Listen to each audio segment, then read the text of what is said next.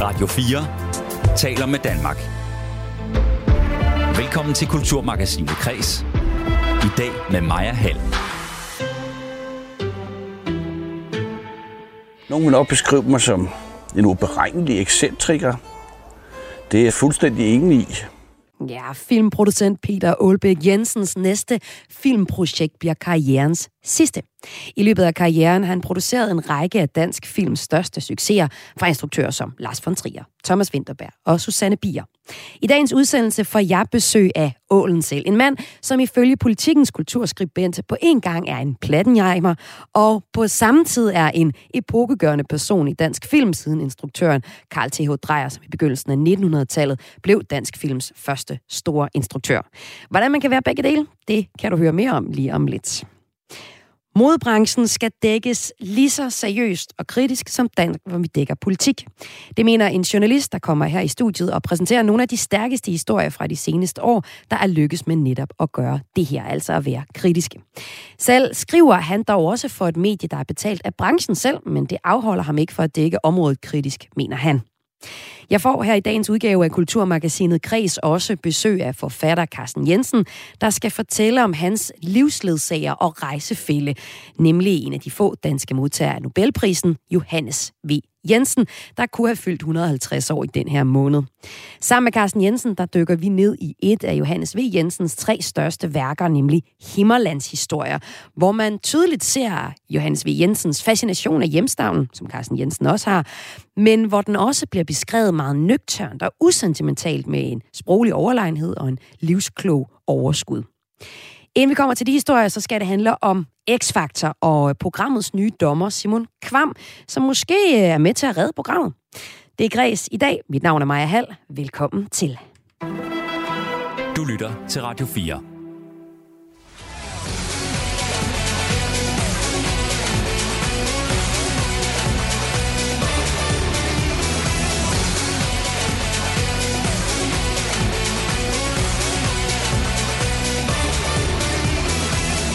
her, det er jo selvfølgelig lyden af det populære fredags underholdningsprogram X-Factor på TV2. Et program, der er kørt i Danmark siden 2008. Og øh, skal vi virkelig blive ved med at se det samme, kan man godt komme til at tænke. Men årets sæson giver os faktisk tre nye ændringer eller tendenser, og dem skal jeg tale med min første gæst om, og det er dig, Malene Weibøl. Velkommen til. Tak skal du have. Du er vært på podcasten Reality Check. Du er også øh, caster.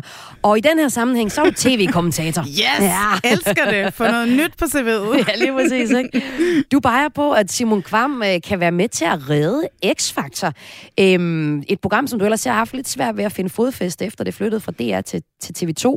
Så lad mig lige starte med at høre dig. Altså, øh, den nye omgang af X-Factor, som har været i gang en lille måneds tid. Hvad synes du om det? Ej, men jeg elsker det. Jeg elsker alt ved det den her sæson. Altså, Simon Kvam, han er virkelig kommet ind, synes jeg, og har reddet øh, det hele. Han har lavet om i magtfordelingen øh, blandt dommerne, og også helt ud til verden, faktisk, øh, ud til Sofie Linde. Så øh, jeg synes, det er spændende. Den måde, han leger med os som publikum også, synes jeg, er enormt interessant. Ja, vi skal se lidt på, hvad det er, en kasse som verden. Men prøv lige at sige, hvor stod X-Factor henne, før øh, Simon Kvam kom ind i det her dommerpanel bestående af tre dommer? Altså, vi har jo lige haft ikke lige haft, men der er jo det her skift fra DR til TV2, hvor man jo også lige skal finde ud af, hvad, hvad vi som TV2, hvad, hvor, hvordan er vi med X-Factor i forhold til det, vi virkelig kørte i mange år på DR. Ikke? Og det har de haft lidt svært ved, fordi Remy ligesom ikke rigtig kom med. De har skulle finde de her dommer, og Martin Jensen har været på i nogle år, og det fungerede ikke rigtigt. Og så har man jo så, som hvad hedder han, Simon Kvam jo selv siger, øh, X-Factor-katten har skrattet på en større i mange år. Nu har de åbenbart haft den pengepung op, der har gjort, at de har fundet en helt rigtig. Han er jo en decideret musiker. Han har jo spillet på orange scene. Han ved, hvad han snakker om. Ikke? Ja, og det får man også præsenteret, når man bare sender for første afsnit, for eksempel. Så det her med, at han har jo spillet på orange scene. Han er en rigtig musiker. Det er sådan, han bliver præsenteret i programmet, som jo ellers har Thomas Blackman, der er musiker, og Kvam i Liv, der også er musiker med. Ja, ja. Så hvad er det, Simon Kvam kommer med, øh, ud over en, en fræk attitude? Jamen, altså, det, han kommer med den frække attitude. Uh, vi er jo nogen, der kan huske ham helt tilbage fra Drengene fra Angora, ikke? Det var humor, det var satire, det var sjovt. Nephew blev jo på en eller anden mærkelig måde de nye Shubidua, ikke? Folk havde svær med til koncerterne og, og sådan noget, ikke? Altså, du ved, det var der, hvor folk fra Ringsted tog ind til København for at, høre, for at være i KB-hallen og høre Nephew og stå arm i arm og sådan noget, ikke? Så han har jo været ekstremt folkelig i, i mange år på sådan en på en måde, der er lidt svær at, at ikke at ignorere. Ikke? Mm.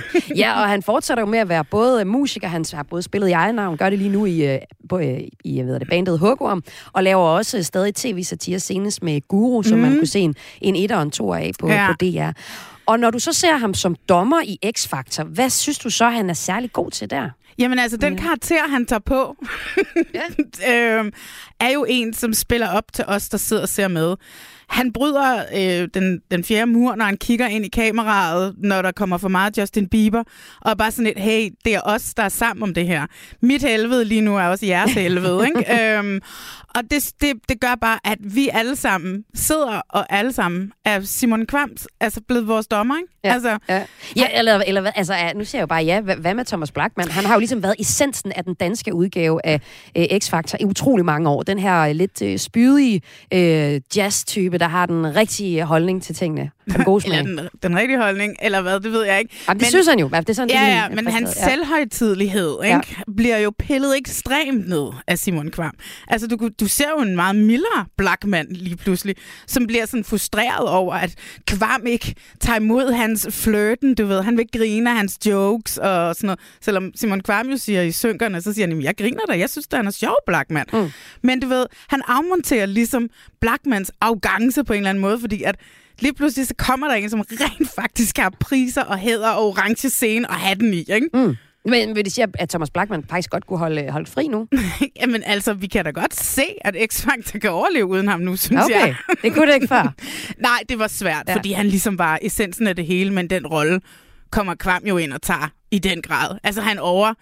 Han, han, han, hvad hedder det? Han, hvad hedder det? Han man kan også se det på Sofie Linde. Hun har jo lige pludselig også trådt en lille smule tilbage, ikke? Altså, han fylder meget også. Han fylder ekstremt meget. Mm. Hun er bare blevet sådan verden-verden nu, ikke? Altså, mm. som at præsentere og siger hej og siger, det var godt, og danser med dem, der står derude, mens, når deres venner er inde og synge. Og alt det her, hvor hun tidligere var, ham, var hende, der skulle gå ind og sætte Blackman på plads og ligesom tage den rolle, men den har Simon Kvam afmonteret. Og nu sidder, Kvam, øh, nu sidder Blackman jo bare sådan en, der klukker og griner lidt og er blevet mm. utrolig mild også selv, ja, ikke? Altså. Ja, ja, ja, ja.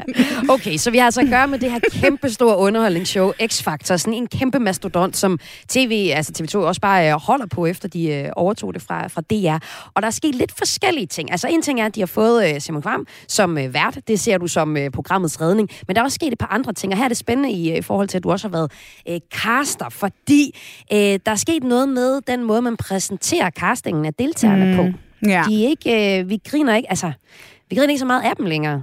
Nej, Eller hvad? Det, nej, det gør vi ikke. Altså, nej. det var jo allerede noget, man lidt lagde fra ude i DR. Men ja. jeg synes, at øh, især i den her sæson, kan vi mærke, at det er lagt helt væk. Der er ikke de her, dem vi skal grine af. Dem, der er crazy. Mere. De skøre, de ja. er ikke med mere. Jeg tror, vi har set en. Jeg lagde mærke til, at i allerførste audition show, de første fire, der går igennem, er rimelig stærke øh, talenter, som er gået videre til de her 60 Challenge. Så vi har rigtig mange, som går videre. Jeg går nynner en af sangene stadigvæk, ja. som hende der, hvad hed hun hende over for, for Aalborg? Ja. My way, my way. Du ved, den ja, går ja, her stadig. det var et hit, altså. Ja, ja, ja. Du, oh, ja, ja, ja. Hende, som er, skriver sin egen musik. Præcis, ja, ja. ikke? Som har en god historie med. Så det jeg tror mere, det er den gode historie nu, at man sætter, man, man godt kan lide. Og det kan vi jo se i andre. Det viser sig også i andre reality-formater, som Først til Verdens Ende, som også er et TV2-program, hvor det lidt handler om, at har man en god historie mm. med, så det er lidt lige meget, hvor godt du synger, men heldigvis så har de også fået en god portion talenter med i år også. Ja, hende du taler om for Aalborg, det er hende her, der skriver rap-sange sammen med Præcis. nogle unge, der mangler noget at lave i deres fritid, Præcis. og det er bare, åh, man hæpper på det. Ja. Og, og man hæpper bare på hele projektet, ikke? Og, og dem, der står ude i regien og hæpper på hende, Præcis. hæpper man også på. Ja, ja, det er så ja. rigtigt. Hun har taget sine elever med, i stedet ja. for sine forældre, ja. ikke? Det er godt tænkt. Ja, og hun gør det for sine elever, ikke? Jeg Præcis. skal stå op på scenen, og så skal jeg vise dem, at jeg kan stå her. Ikke ja. så meget om, hun kan synge eller det, det er rigtigt, den stærke historie, den ja. fylder, men den har jo også fyldt noget i tidligere programmer, men det synes du så også er særligt, øh, særligt tydeligt i den her sæson af X-Factor. Og så er der så også noget med udviklingspotentialet hos dem, vi, øh, dem der ligesom går videre. Hvad sker mm. der med mhm. dem? Med det? Med udviklingspotentialet. Det er stort, eller hvad? Ja, altså, det, det virker der til. Altså, nu så jeg lige 6 tier challenge, og der var, var nogen, jeg troede, wow, de kan en masse, og så var det sådan lidt, åh, oh, men det er jo selvfølgelig også svært, hvis man står og synger første gang på en livescene foran folk. Hey, det er svært. Ja, ja. Men, øh, men man kan da godt, jeg kan da, hvis jeg begynder at nynne med på en af, en af dem, som er med ja. sang allerede inden hun er nået til liveshowsene, så vil jeg sige, at øh, så er barn sat højt.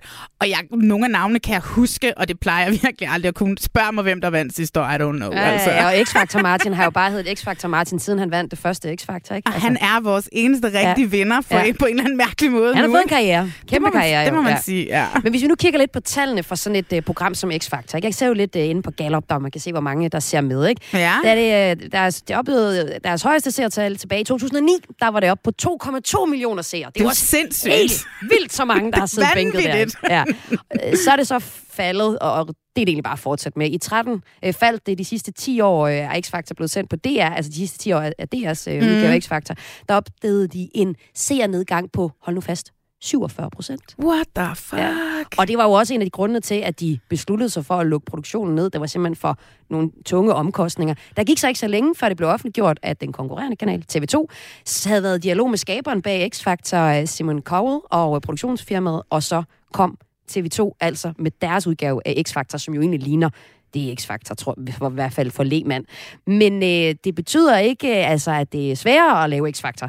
Fordi sidste år så var gennemsnittet på en, en X-Factor-afsnit på øh, 647.000 mm. seere. Så det er jo stadig langt op til de 2,2. Og det er jo nok ikke... Altså, udviklingen er jo bare, vi streamer og, ja, og så videre. Ja, ja, ja. Men til sidst her, Marlene Weibel, du er begejstret. Altså, mm. burde de her ændringer, med for eksempel Simon Kvam, som du har så fladet for, få folk til at se mere X-Factor?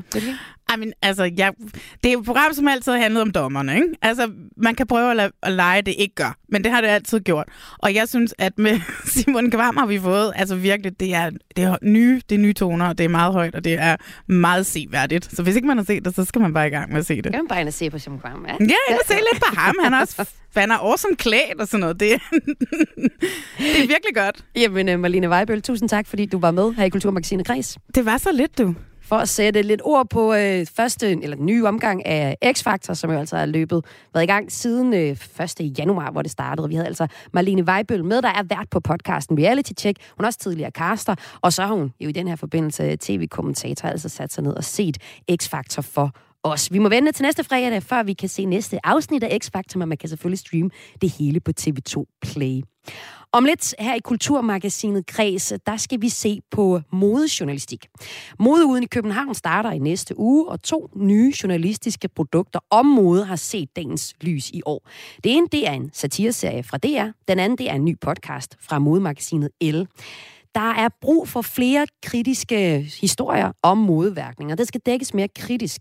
Ikke sådan kun som kultur og satire, lyder det så fra en modeskribent. Ham får jeg besøg af, og han præsenterer eksempler på, hvordan man kan dække moden kritisk senere i udsendelsen. Men først så får jeg besøg af filmproducent Peter Aalbæk. Du lytter til Kulturmagasinet Kres på Radio 4. Han er den danske filmbranches øh, sådan cigaretrygende provokatør. Han står bag nogle af de mest succesfulde og mest elskede danske film. Men øh, hver gang han åbner munden, så afføder det også en strøm af kritiske og provokerede kommentarer. Efter 30 års karriere skal han nu i gang med et filmprojekt, som han på forhånd siger bliver karrierens aller sidste. Peter Aalbæk Jensen, velkommen til. Tusind tak. Vi øh, skal lavet sådan et mini-portræt af dig, ikke? for når man siger, at øh, det er det sidste, så skal man også se tilbage og, og se på, hvad man har opnået. Og meget hurtigt, når man googler dig, så stikker du i alle mulige retninger, siger alle mulige smart provokerende ting, som giver en masse omtale. Og det kunne jeg godt tænke mig at forholde dig for, så jeg har taget lidt klip med af dig selv. ja, lad os se, om vi kan holde til det. Men lad os lige starte med at, at høre her. Dit sidste filmprojekt, det bliver en uh, filmatisering af en serie af kriminalromaner, skrevet af Katrine Engberg. Og der er planlagt en serie på 3 til fem film. Hvorfor indstiller du karrieren efter det? Jamen, øh, man skal gøre ligesom de gamle grønlændere på et tidspunkt. Så går man ud i sneen. Ja, den skal jeg lige have lidt mere på. Hvad er det for noget sne, du går ud i? så er man øh, ikke længere et aktiv fra det lille samfund, man bor i. Og øh, derfor søger man så øh, at dø mm. ude i kulden fordi på den måde har man fjernet en byrde for øh, det øh, samfund, den familie, det firma, man lægger bag sig. Og når du siger det her med at gå ud i sneen og referencen til, til Grønland og grønlænder, så er det sådan en, en, øh, en myte om at gå ud på isen og dø, altså et selvmord.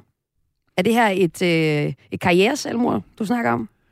Det kan du sige, fordi øh, altså, da jeg var ung mand, så sad der altså en eller anden gammel skiderik over i et hjørne, som alle havde givet lov til at blive siddende for længe. Og øh, de rejste sig sådan op i sådan en eller anden rappelende anfald ind imellem de der gamle gutter, og øh, prallede med, hvor helvedes gode de var mm. engang, ikke? Mm. Og alle sad og kiggede ned i deres tallerken i kantinen og tænkte, for helvede, smut, smut. Og før vi når dertil, nogle af mine kritikere vil måske sige, at jeg er der allerede nu, men i hvert fald før jeg selv føler, at jeg er der, ikke? så er det sneen. Så er det sådan en. Okay. Og hvis der skulle sidde en lytter eller to, der ikke ved, hvem du er, så lad os lige tegne et, øh, lige den der blå bog. Ikke? Peter Olbæk, du er 66 år gammel, du er filmproducent. Du har sammen med instruktør Lars von Trier stiftet produktionsselskabet Centropa i 92. Centropa står bag, bag øh, film og serier, for eksempel Riget, som vi lige har fået en ny sæson af, Breaking the Waves, Dancer in the Dark, Dogwill, øhm, Kloven, Hævnen, Brødre, og der er jo langt flere. Og i 2016, der stoppede du som direktør for Centropa, og blev i stedet mini-medarbejder, som du kaldte det. Og i det her interview i forbindelse med din 60-års fødselsdag, der beskriver du dig selv sådan her. Nogle vil nok beskrive mig som en uberegnelig ekscentriker. Det er jeg fuldstændig enig i. Seriøst litteratur siger mig ikke noget. Kunstudstillinger, nej tak. Jeg vil gerne svælge i en Hollywood B-film, så jeg ser ikke den slags film, jeg selv render og laver. En uberegnelig ekscentriker, der ikke ser de film, som du selv render og laver. Er det stadig sådan, du ser dig selv, Peter Ulbæk? Det har i hvert fald været vigtigt for mig øh, fra min øh, ganske spæde start øh, i filmbranchen, at, øh, at fravælge menigheden. Hvad mener da, du med det? Ja, da jeg startede, der, der, der havde jeg sådan en, et ubehag ved øh, en kreativ branche, som synes, de var ret så skønne alle sammen. Og jeg tænkte, jamen altså, prøv lige at se på, hvad det er, I laver. Prøv at se på, at I betragter jer som øh, vidtfavnende og øh, stort tænkende mennesker, men øh, I bor alle sammen plus 10 km fra hinanden i de bedre kvarterer i København. I har jeres børn gående på samme privatskoler. I øh, drikker jeres øh, økologiske cappuccino på de samme caféer. I øh, snakker fandme mere rødvin end film. Ikke? Det, øh, det valgte jeg at, at være imod.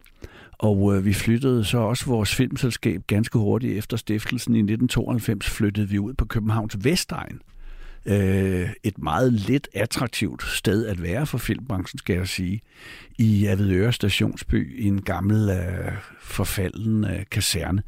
Så det der med hele tiden at, øh, at se mig selv som øh, være i opposition til noget andet, det er vigtigt. Men, men er du så ikke også kommet til at være i opposition til dem, du arbejder sammen med, altså von Trier, Winterberg og Bier?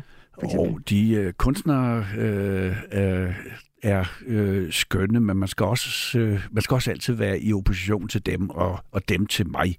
Fordi det er der, øh, spændingsfeltet er, hvis man øh, laver noget sammen, men i, øh, i, øh, i kæmpe stor øh, diskussion, skænderi, slagsmål. Og øh, den, øh, øh den dimension alligevel, øh, at, at, at være i krig og være i konflikt, øh, har jeg altid nyt. Og de gange, hvor jeg har synes, at livet var tomt og øh, uendeligt indholdsløst, det har været, når jeg synes, der var penge nok i firmakassen, og jeg synes, at det hele sådan gik godt nok. Og det må ikke være fornemt? Nej, fordi Nej. der er jo et eller andet, når trompeterne skrætter og øh, kuglerne flyver om ørerne på en, så, så, mærker, så mærker du simpelthen øh, altså, hvem du er sammen med, mens du løber op her øh, øh, af skanserne øh, mod fjenden. Du, øh, du mærker, hvem du selv er, og, og hvad du kan. øh, og hvor modig du er. Så kampen, øh, hvor patetisk den måtte være for en, at se en gammel øh, tyksak der på snart 67 år øh, erklære sig selv som, som øh, en rebel. Altså det, øh, det, det, det er essentielt for mig. Men øh, du startede Santropa, og øh, det har været en rebelsk øh, film sted øh, i nogle år. Vi skal se lidt nærmere på det. Du startede sammen med instruktøren Lars von Trier. Og inden udsendelsen, øh, der ringede min kollega øh, Søren Berggren til poli, øh, politikens kulturskribent Michael Bo, der har fulgt dig i mange år, og spurgte ham, hvad det er for en dynamik, der er mellem jer to. Der var jo sådan en, en yin og yang, øh, Dr. Jekyll og Mr. Hyde-ting omkring Aalbæk og Lars von Trier. Altså, hvor Lars von Trier var den der brilleabe, den der meget dydsigede kunstnertype, som bare uha, og det kunne bare ikke blive fint nok, og, og, og han pålagde sig selv alle de der dogmeregler. Der var, øh, der, der i scenesatte de begge to øh, Aalbæk som den der brugtende, pengeglade type, som kun gik efter guldet. Og selvfølgelig ligger sandheden øh, et sted inde midt imellem, fordi selvfølgelig er Lars von Trier selv meget øh, optaget af PR og ved godt, øh, hvilken, hvilken sko øh, den sidder om, som sige. Men Aalbæk er jo også øh, kunne jo, han, det lykkedes i hvert fald Aalbæk at sælge noget enormt smalt kunstnerisk til, til folket. Så jeg tror, at, at, at pointen er, at de er indgået i en syntese, de der to mennesker, og hvor den ene ligesom stopper, hvor den anden begynder, det er virkelig svært at se for os andre. Måske ved det knap nok selv efterhånden. Du nævner det med, at han er, han er virkelig god til at sælge de her meget kunstneriske film til, til danskerne. Mm. Og øh, uden at træde nogle over tæerne, han kan også godt virke sådan lidt som en, øh, en, en brugvognsforhandler en gang imellem. Lidt en krejlertype. Hvad, hvad, hvad er Men det er hans image. Altså, han, han er en Plattenheimer. Han, han har hele tiden solgt sig selv som, han kommer fra at have følge, han er en mand af folket. Han, øh, han, han er fan af sin lokale fodboldklub i Herfølge, som jeg ikke engang ved, hvad hedder. Han, altså, du ved, han er socialdemokrat. Altså, han er ikke liberal alliance-mand. Altså, du ved, på trods af, at han jo er, øh, synes at være neoliberal på, på mange andre måder. Altså, han er jo et paradoks, og, og det er jo det, han har solgt det på. Og han har jo solgt enormt mange billetter på de her film ved at gå ud og være en Plattenheimer. Han har, han har solgt billetter ved at gå ud og sige, ej, se nu den her film, det er jo fuldstændig umuligt, og det er jo Lars von Trier igen, den abe. Og der er jo ingen, der kan forstå den her film, og det er jo helt umuligt. Og det har på en måde været et salgslogan for mange af de der film, at han faktisk har, har undersolgt dem, og så har folk tænkt, at det var da som sagde Hvad nu det for noget? Altså, de har virkelig været dygtige til at spille det her spil sammen, de der to. Men i hvor høj grad det er et spil, og i hvor høj grad det er autentisk, det kan jeg simpelthen ikke vurdere. Det har jeg aldrig kunnet. Nej, Michael Bo har svært ved at vurdere, i hvor høj grad det er et skuespil eller ægte, når du øh, sammen med von Trier, så, for, så fremstår von Trier som kunstneren, og så er du, Peter Aalbæk, den brugende Plattenheimer. Er det skuespil, eller er det ægte? Altså, jeg må jo skuffe folk med, at det er faktisk ret ægte. At, øh, at det kan fremstå som øh, en koreograferet plan øh, øh, det, det skyldes jo, at, at, sådan, at, at det sikkert øh, forekommer at være for simpelt. Men, øh, men dybest set har vi jo øh, søgt sammen to ekstremt umage mennesker. Virkelig. Altså, øh, vi er så forskellige. Øh, og så søgt sammen øh, i nød. Øh, jeg var gået konkurs med mit første selskab, øh, Trier. Øh, var simpelthen så åndssvag, at ingen orkede at arbejde med ham. Og øh, det gode ved at være sådan fuldstændig på spanden, det er jo, at øh, man, man søger øh, andre konstellationer, andre muligheder. Og så besluttede vi os, øh, på trods af den her øh, enorme forskellighed, at øh, syge os sammen, øh, både karrieremæssigt, men sgu også økonomisk, mm. øh, så vi ligesom hang på hinanden. Jeg tror, vi skrev under på, at vi ikke kunne skilles ad. Vi kunne ikke opløse firmaet de første tre år. Nå, du er sådan en, der skrev under på ting. Jeg troede ja, bare, man gav hånd på det med dig. ja, det gør også med mig, men sådan er trier ikke. Nå, okay. øh, men, øh, men det var sådan meget heldigt for os, at, at, at det her, øh, det, var, øh, det var for evigt. Og tænk, øh, altså ikke engang din ægtefælde laver det jo nærmest den alliance med mm. mere. Mm. Peter Ølbæk, en af de episoder, hvor du så øh, for alvor plantede dit navn i danskernes bevidsthed, det var det, da du i øh, 17 blev beskyldt for at opføre dig sexistisk over for de kvindelige ansatte i Centropa. Øh, igen vender vi tilbage til Centropa. I et omdiskuteret interview med, med DR2, der forklarede du det valg, kvindelige praktikanter stod overfor, hvis de lavede større fejl. Prøv at høre dig selv igen her. Jamen øh, her der har medarbejderen jo valget mellem at så at tage øh, de tre hurtige klask i røven, eller øh, tage hjem og må ud i mit hønshus. Ja, kort efter så skrev Centropa i en pressemeddelelse, at den praksis vil man stoppe med. Og det fik dig så til at sige, at jeg kan love dig for, at jeg ikke er ked af det. Jeg har endnu en gang fået folk op af stolene. Handlede det om at provokere mest af alt? Jamen, jeg har uddannet øh, omkring 200 øh, mennesker. Det er næsten det, jeg er mest glad for, at jeg har været involveret i. Øh, de fleste af dem øh, sidder nu rundt omkring i, øh, i medieverdenen på betydningsfulde poster. Og øh, jeg vidste godt, at hvis jeg, hvis jeg gav dem, øh, hvis jeg gav dem et eller andet, de ikke havde fået før, øh, det er jo skønne ungdom, der, der kommer ud af, af, af vores allesammens øh, mindset. De er jo enormt begavet, de er enormt øh, orienteret, øh, men den der med at, at, ligesom at, at, at fatte øh, livets hårdhed, det rå element, øh, den beskytter vi jo alle sammen vores yngel imod. Så jeg tænkte, at vi må lave, øh, vi må lave en, en uddannelse, den tager tre år, øh, og her, der, der, der gør vi de her unge mennesker øh, til en slags øh, filmiske jægersoldater.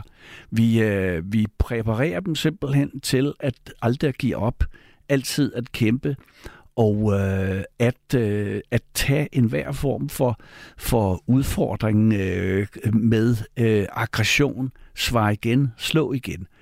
Og, øh, og til det opfandt jeg jo så øh, mit, mit eget lille øh, øh, univers. Eleverne øh, øh bliver kaldt smotter, sådan bevidst for lidt at nedgøre dem. Men øh, hvis de havde øh, kræfterne til at ligesom være imod mig, så tænker jeg, så er de også kræfterne til at slås med en helt forkælet, øh, øh, dekadent overklasse befængte filmbranche. Så du siger altså, at det ikke, du gør det ikke for at være, at være provokerende umiddelbart, men lige så meget for at styrke øh, de unge her. Men var der ikke nogen af de her metoder, hvor du, hvor du gik over grænsen, når du kigger tilbage? Ikke øh, som jeg selv ser det. Altså, vi gjorde jo det, øh, da balladen startede og bad arbejdstilsynet om at, om at lave ligesom en, en, en vurdering af, af, af firmaet, og øh, overraskende for, for mine kritikere fra øh, skinhellige tidene politikken, øh, så øh, var konklusionen for arbejdstilsynet, at medarbejderne havde det altså ret godt, og var glade for mig. Og vi skal lige vende tilbage til skinhellige politikken, for vi har jo snakket med deres kulturskribent Michael Bo om, øh, hvilken betydning du har haft for dansk film, og der, det, der, der ved jeg ikke, om du vil blive ved med at sige skinhal men det er i hvert fald nogle meget pæne ord, der kommer her. Jamen altså, spørgsmålet for nu at tage munden meget fuld er jo, om der havde fandtes et dansk film, øh, som man kunne tage alvorligt rent kunstnerisk, hvis ikke øh, Olbæk havde været der. Altså, det er jo, det er jo man, man snakker jo altid om, at det er Lars von Trier og Thomas Winterberg, dem som opfandt dogme. Men det kunne jo overhovedet ikke have fandtes uden, uden, øh, uden Peter Olbæk. Altså, han er helt afgørende. Det var både ham, der skaffede penge til, at de der øh, meget kunstneriske projekter kunne komme op og stå, og, og ham, der, men det var altså også ham, der gik i pressen og, og solgte det som den der øh, store skrydende, lidt en parodi på sådan en amerikansk filmmogul fra 30'erne og 40'erne, som han jo, som han jo øh, solgte sig som. Altså, han er, han er helt, helt uomgængelig i, i dansk film. Altså, uden ham er, er det tæt på, jeg vil sige, at vi skulle tilbage til Karl øh, T.H. Dreyer, for at finde noget, for at finde noget der var rigtig epokegørende inden for dansk film. Peter Olbæk, øh, den mest epokegørende i dansk film siden Karl T.H. Dreyer, som øh, skrev og instruerede film i begyndelsen af det 20. århundrede, og anses for at være dansk films første store instruktør. Hvad siger du til den sammenligning? Jeg vil sige, Michael er jo alt for god en dreng. Det, det er han. Og det er jo det skrækkelige ved, at man bliver gammel, det er, at man begynder at blive omgivet med for meget sentimentalitet. Ikke? Hmm. Så, øh, men jeg lapper det i mig. Nej, det er godt. Tak. Det er godt. Tusind det er tak. godt. Du og Santropa har jo stået bag altså, nogle store filmsucceser, og det er jo derfor, han siger, hvad han siger. Ikke? Altså, øhm, du siger så, i forbindelse med, at du nu sætter punktum med øh, de her Katrine Engberg-krimiserie, øh, at øh, det Katrine Engbergs øh, krimiserie skal være dit gravskrift. Hvorfor er det ikke Breaking the Waves, eller Dancer in the Dark, eller Hævnen? Altså, at, hvorfor er det ikke nogen af de film, der skal stå på dit øh, gravskrift? Jamen, de lavede for mange år siden, og øh, på trods af, af min meget store selvglæde, så er jeg altså meget lidt sådan opmærksom på, hvad jeg har lavet. Mm. Altså, det, det interesserer mig uendelig lidt. Øh, det eneste, jeg øh, tænker på, når jeg står op, det er, hvad jeg kan lave, og, og fandme ikke, hvad jeg har lavet. Så, så skal der ligesom skrives øh, og ristes nogle runer. Øh, så skal det altså være noget, øh, der er produceret her i 2020'erne, og ikke ja, ja. et eller andet, jeg laver som ung fyre. Ja, fordi øh, det er jo egentlig også, nu siger du, de, de her film, det er de sidste, men altså, hvornår er du reelt set færdig? Altså, når holdet er sat, øh, finansieringen er klar, øh, manuskripterne er der, øh, så er det sneen. så er det sneen, ja.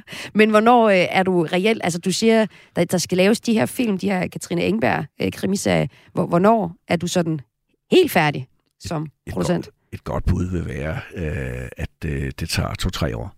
Så må ikke øh, på min 70-års fødselsdag, at det vil være et rimelig godt moment at, øh, at, at tro det i trompeten og sige, Yippie motherfuckers. Tusind tak, fordi du var med, Peter Ulbæk Jensen der altså er filmproducent og Centropa stifter, og var med her i Kulturmagasinet Kreds til at tegne et portræt af sig selv. Det synes jeg var på sin plads med en mand som ham, der har haft så mange ting at sige gennem tiden.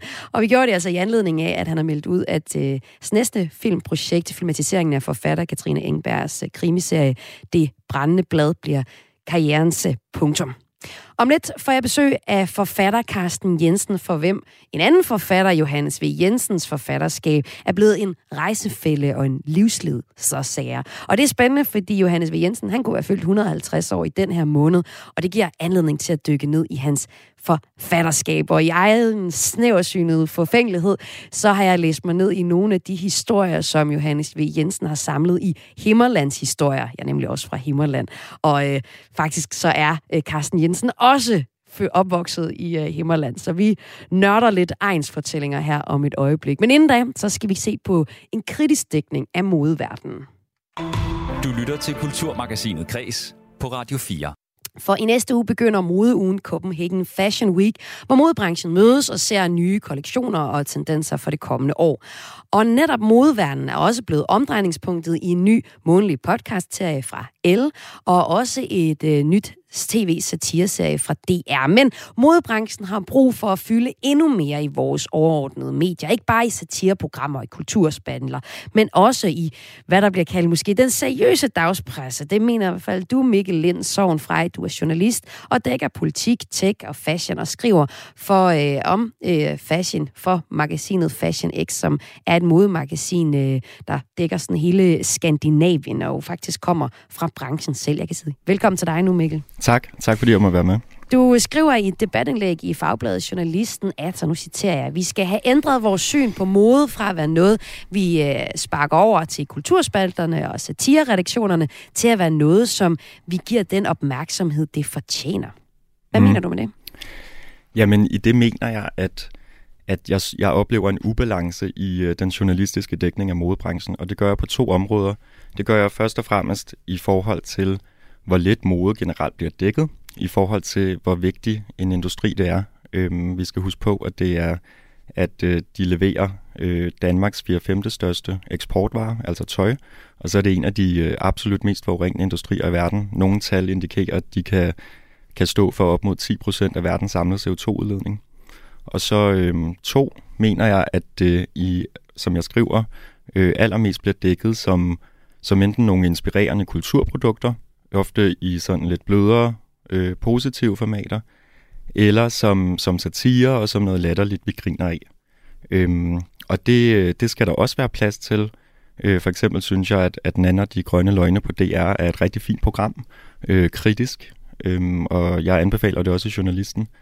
Men, men det kunne godt blive fuldt op af noget mere traditionel seriøs journalistik.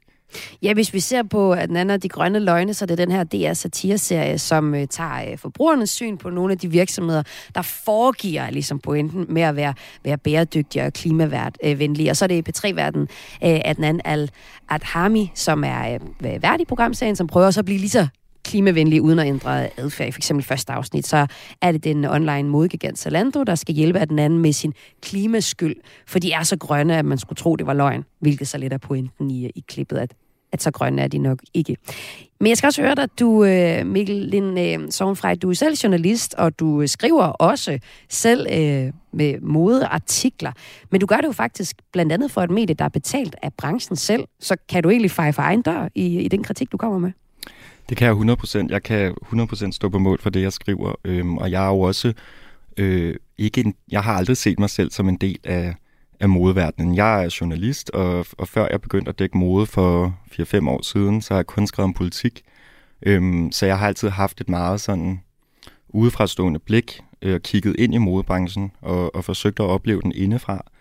Øhm, men, men, øh, men jeg behandler mode, som jeg behandler alle andre emner, øh, med, med greb fra den journalistiske værktøjskasse, og, og husker altid at være kritisk selvfølgelig. Men du savner så, at der er nogle øh, flere, der gør som dig selv. Øh, hvordan oplever du, at de her historier bliver, bliver taget i, imod af branchen selv også? Er det svært at komme ud med siden, at der ikke er flere, tror du? Altså, jeg plejer at sige, at, at øh, jamen, da jeg begyndte at dække modebranchen, så oplevede jeg jo hurtigt, øh, hvor, hvor svær en branche det faktisk kan være at dække, fordi der er den her udtalte lukkethedskultur, og, og jeg lagde også hårdt ud med trusler i indbakken, og, og, og derfor plejer jeg at sige, at politik lige pludselig føltes som barnemad at dække. Øhm, så, så det er selvfølgelig en svær branche, og det er også derfor, jeg mener, at vi skal meget mere på banen. Mm. Øhm, vi skal have det dækket bredt fra mange journalister med forskellige vinkler fra forskellige medier, der dækker tingene forskelligt. Og der er jo så kommet øh, to nye produktioner i år. Der er den her DR Satire-serie. Så er der også kommet modemagasinet El, der har lavet en podcast, der hedder Klædt på. I øh, første afsnit kom i starten af januar, andet afsnit kommer øh, i start af februar. Og øh, det er med vært Massimil Grove Møller, som sammen med nogle forskellige gæster fra modbranchen skal se på, hvad der rører sig i verden øh, lige nu. Og det er både sådan noget fra øh, hot or not lister og hvad der trender, men også øh, se på kritiske emner i branchen. For eksempel i første afsnit, der vender vært øh, Massimil Grove Møller øh, sammen med sin gæst Uwe Bugart en, en sag om øh, modmærket Balenciaga, der er blevet sagsøgt for at have brugt børnemodeller til øh, reklamer med, hvad man kunne sige var sådan øh, SM-tøj. Så det er der nogen, der selvfølgelig fandt øh, Øh, upassende. Øhm, så de prøver, det, er jo, det er jo et nyt produkt, der så forsøger også at vende moden, både på den bløde og, og på det mere kritiske. Og øh, Massimil Gromøder siger selv om, om podcasten, at øh, jeg tror, at moden i langt højere grad bliver et frirum i en tid, hvor vi er præget af kriser og krig i Europa. Den kreative udfoldelse hos designer og brands vil virkelig tage til at give os en drømmende frirum. Men moden vil også i langt højere grad formidle vores samtid med alt, hvad der hører til sig af krig, bæredygtighed og diversitet. For mens moden skal kunne sætte os fri, skal den også kunne snakke om nogle større ting. Og når jeg læser det her op og hører, altså når Emil siger det, så tænker jeg jo også, at der er en anden plads fra for moden, altså at det også er et kunstnerisk produkt. Skal der ikke også være, være plads til, at mode er et inspirerende øh, kulturprodukt, der skal formidles på de præmisser, øh, frem for at være noget, hvor man kun kigger på producenten bag, og om de holder sig inden for øh, for eksempel deres klimaaftryk, som de siger?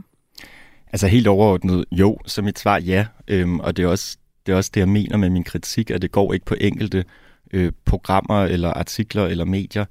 Øhm, der skal være plads til det hele, både satire og, og kulturanmeldelser for eksempel. Øhm, men, men det må også godt blive fuldt op af noget mere seriøs journalistik. Øh, og så synes jeg også godt, at, at, at man kunne stramme lidt op i forhold til kritikken på kulturspalterne. Altså, mm. Altså man kan jo godt både det kan jo godt være det sure med det søde. Mm. Så du er jo generelt øh, glad for, at der kommer flere øh, produktioner, der var det handler om mode, altså den her L-podcast, og også øh, den her DR Satire-podcast. Du ønsker bare også at se øh, moden dækket i andre steder, øh, for eksempel øh, under erhvervsstof. Og du har fundet et par historier, som er et godt eksempel på, hvor moden er blevet dækket øh, kritisk. Den ene, det er Danwatch, der præsenterede den, men der skal vi faktisk øh, et par år tilbage. Hvad er det for en historie? Altså helt generelt vil jeg gerne anbefale Danwatch, hvis man er interesseret i det her, fordi de er et af de medier, der dækker mode allermest øh, kontinuerligt. De har endda en sektion, der vist hedder mode og tekstil, øhm, og de er super kritiske øhm, og tager de konfrontatoriske interviews, der skal til. Øhm, den her historie, øh, du nævner, det er Charlotte Ågaard, der har taget den globale agenda om, om hvordan Kina øhm, udnytter det uigurske mindretal og putter dem i arbejdslejre, øhm, blandt andet til at producere det meste af verdens bomuld. Og der har hun formået egentlig et ret simpelt greb at tage en øh, global historie og gøre den dansk ved at, øh, at forholde øh, problemer til alle de store modegiganter, vi faktisk har i Danmark. Altså der er Mastodonten bestseller, der er DK Company, der er IC Group, og så har hun også taget svenske, svenske Hinsa Maurits med, som jo også er enorm på det danske marked. Og så har hun spurgt alle dem, om de kan afvise, at øh, de bruger kinesisk bomuld, og ifølge de forskere, hun er med, hvis man ikke kan afvise det, så kan man heller ikke afvise slaveri i sin værdikæde. Øhm, og det er jo helt vildt vigtigt øh, at løfte det ansvar som journalister og medier og, og, og viderelevere de oplysninger til befolkningen, så de kan træffe oplyste valg. Og så det var det ene eksempel. Det andet eksempel, det kommer fra øh, Frihedsbrevet, som er det her nyere øh, nichemedie, som gerne vil dække, lave kritisk journalistik øh, helt generelt set. Ja, altså øh, under en af de forrige modeuger, der, øh, der formåede de at finde en, en sjov, meget konkret dansk vinkel. Netop at, øh, det var også BT, men netop at øh, Zalando og Copenhagen Fashion Week, de havde sådan nogle små udstillinger rundt omkring i byen, og der var der nogle af dem, der kørte på dieselgeneratorer, hvilket jo er skriger til himlen som noget dybt hyklerisk, mm. når, man, når man forsøger at brande sig som grøn. Øhm. Så de havde dieselgeneratorer, og så uddelte de også noget bæredygtighedspriser øh, på samme tid. Var det ikke også sådan? Ja, det er jo det, ikke? Altså, Modum må forsøge at, at tegne det her billede af, at de er så grønne, øhm, hvilket de jo langt fra er. Og, øhm, og man kan sige, at frihedsbrevet, de formåede jo så også at tage den her konkrete historie, og så folde den ud til et større blik på modebranchen, og de havde et super godt meget konfrontatorisk interview med, med øh, Copenhagen Fashion Weeks direktør Cecilie Torsmark, og det blev bare foldet virkelig fint ud, og hun fik også lov til at svare for sig. Og det var altså det, du håber, der kunne komme mere af. Det er i hvert fald øh, det, som er din pointe med det debatindlæg, du skrev til, til journalisten, mm. og også kunne fortælle om her i Kulturmagasinet Kreds. Tak fordi du var med. Tak.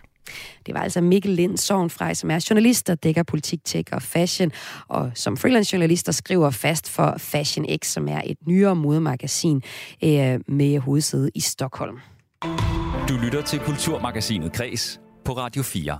Og nu skal vi nørde noget litteratur. Vi skal tale om Johannes V. Jensen, der er en af Danmarks mest anerkendte forfattere. I fredags kunne han have fyldt 150 år, og det har fået mig som stolt himmerlænding til at hive øh, Himmerlands historie ud af reolen. Eller jeg havde godt nok lige lånt den ud til en anden himmerlændinge, så jeg har fundet den på e-reolen og bladret i den her øh, ejens, for, samling af ejens fortællinger. Johannes V. Jensen han blev født i Farsø i Himmerland som søn af en dyrlæge, og Himmerlands historie er så i hvert fald ved første øjekast hjemstavnslitteratur.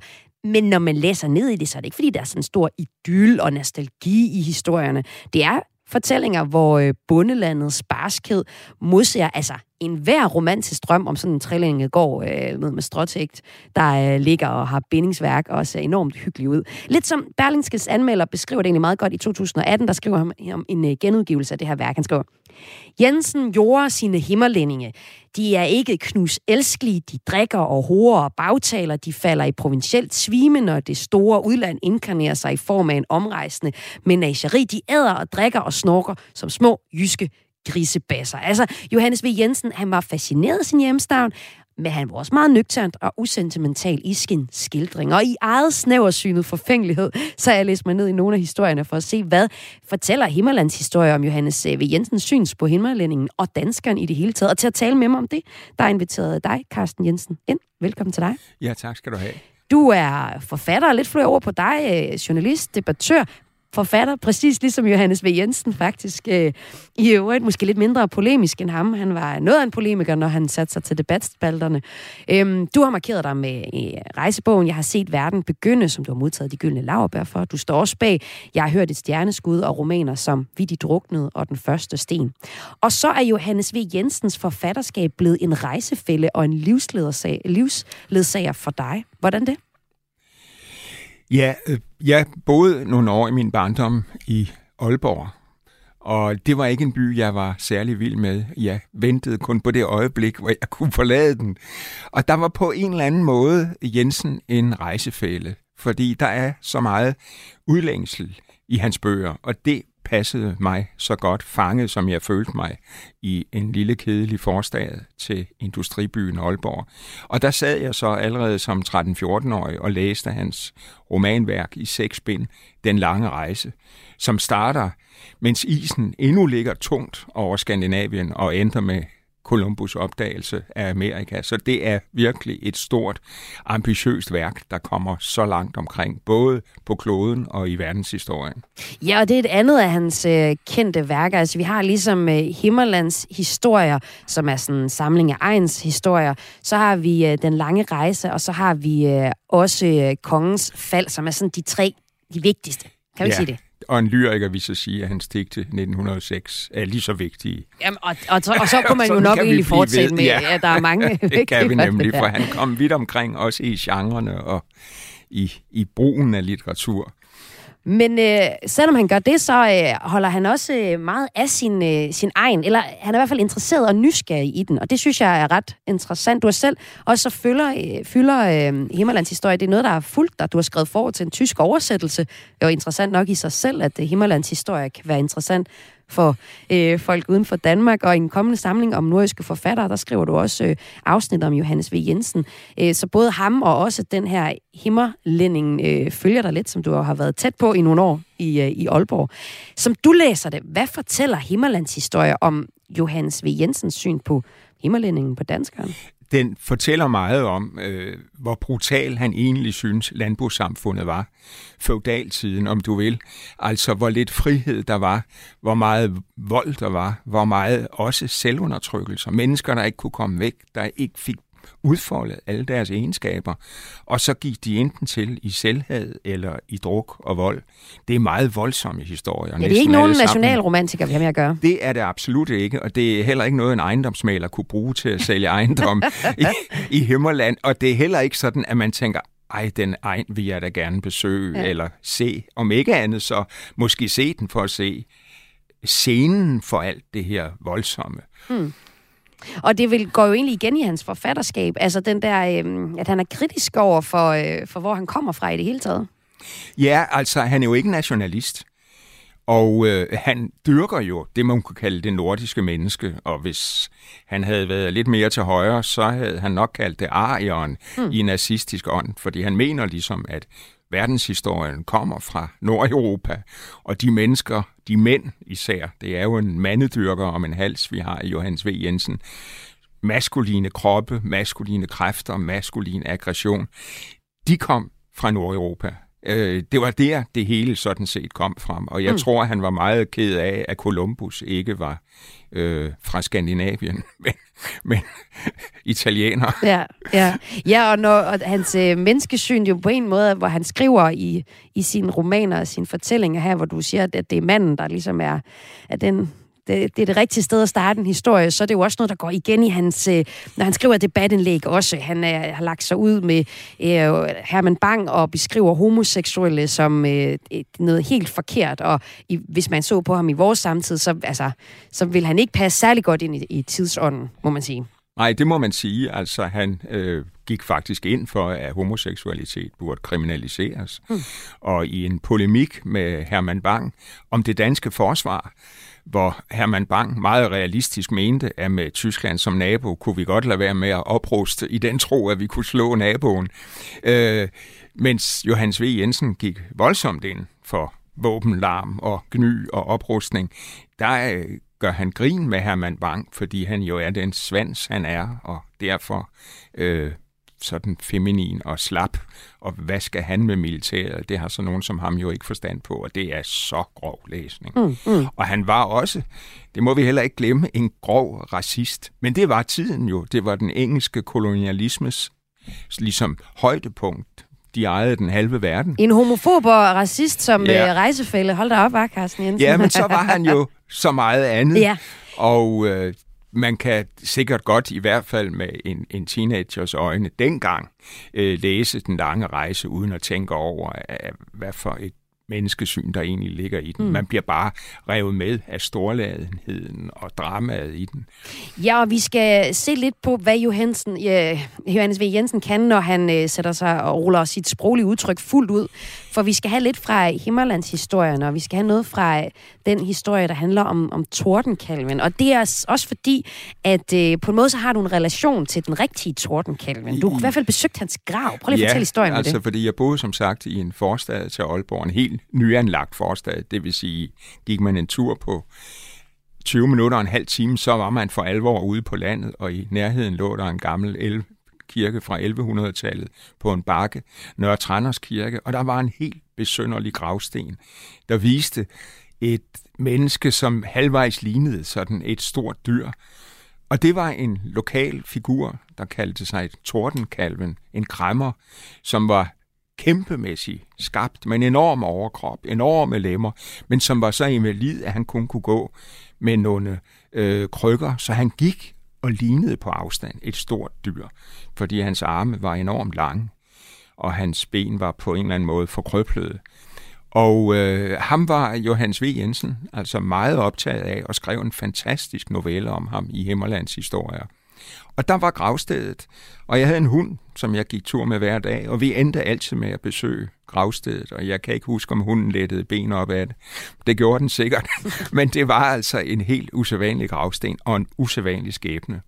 Ja, vil du ikke læse lidt op fra jo, Himmerlands øh, historier? Altså vil, historien om Tordenkalven? Ja, jeg vil læse det afsnit, hvor, øh, hvor vi får at vide, hvordan han ser ud.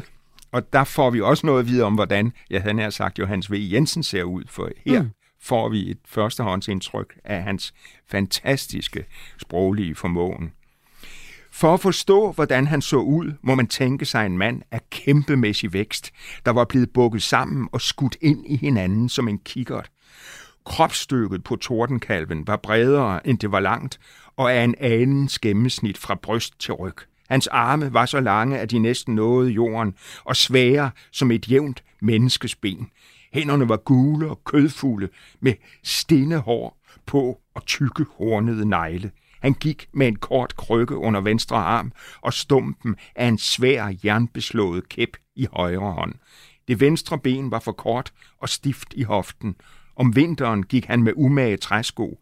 Den på venstre fod havde jernbeslag for 4-5 tommers højde, men om sommeren gik han med den høje, højre, vældige fod bar og den venstre i en almindelig træsko. På den måde udjævnede han benenes længdeforskel og humpede over bunden. Han gik flere mil i sin levetid end nogen anden mand i Himmerland. Han havde jo ingen hjem, men stavrede altid omkring på landevejene, for at det skulle fuldkommes, at den, der er dårligst til bens, han når længst. Altså her er Tordenkalven fra Himmerlands historie, Johannes V. Jensens samling af, af Ejens historie, som han fortæller i øh, det her øh, fremragende værk. Og her læst op af dig, Carsten Jensen, som jeg har med, fordi du øh, ser Johannes V. Jensen, der kunne være fyldt 150 år i, øh, i den her måned, som en, en slags livsledersag. Du har øh, læst ham fra du var ganske lille, og har rejst i hans øh, fodspor også, med for eksempel den lange rejse, som han modtog Nobelprisen for. Og så den her Himmerlands historie forfølger dig lidt. Du har skrevet forord til den for eksempel også. Ja, til en tysk udgave af ja, den. Og ja. det er jo også interessant, at en flok så lokale historier udkommer mange år efter, altså over 100 år efter udgivelsen på ja. dansk, så udkommer de i en tysk oversættelse. Og øh, jeg kunne tænke mig, at vi, øh, vi sluttede faktisk også med et, et stykke mere.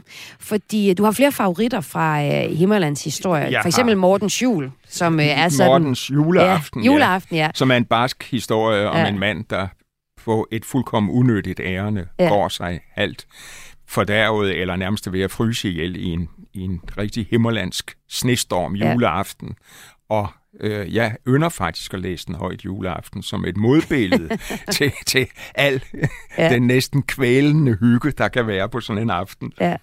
Men øh, vi skal alligevel øh, nu høre noget fra Oktobernat, som er sådan en livsklog passage.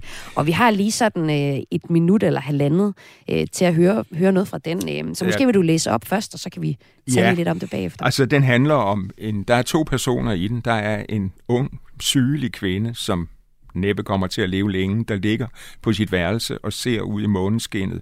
Og så går der tre landsknægte, altså tre, vi vil kalde dem legesoldater i dag, svært bevæbnet, fulde ud fra en kro. Og hun ser lige ansigtet på den ene, en ung mand, og en eller anden længsel efter det liv, hun aldrig får fødes i hende. Og de tre landsknægte kommer op og slås, og den ene af dem stikker den unge mand øh, ihjel. Og så følger vi hans sidste øjeblikke. Øh, han lod sig falde tilbage i lyngen, trængte sig sammen om smerten. Det bed og huggede i kroppen, og da han atter lettede på sig, mærkede han, at tøjet slap fra hans skin. Det havde klæbet dertil. Tak.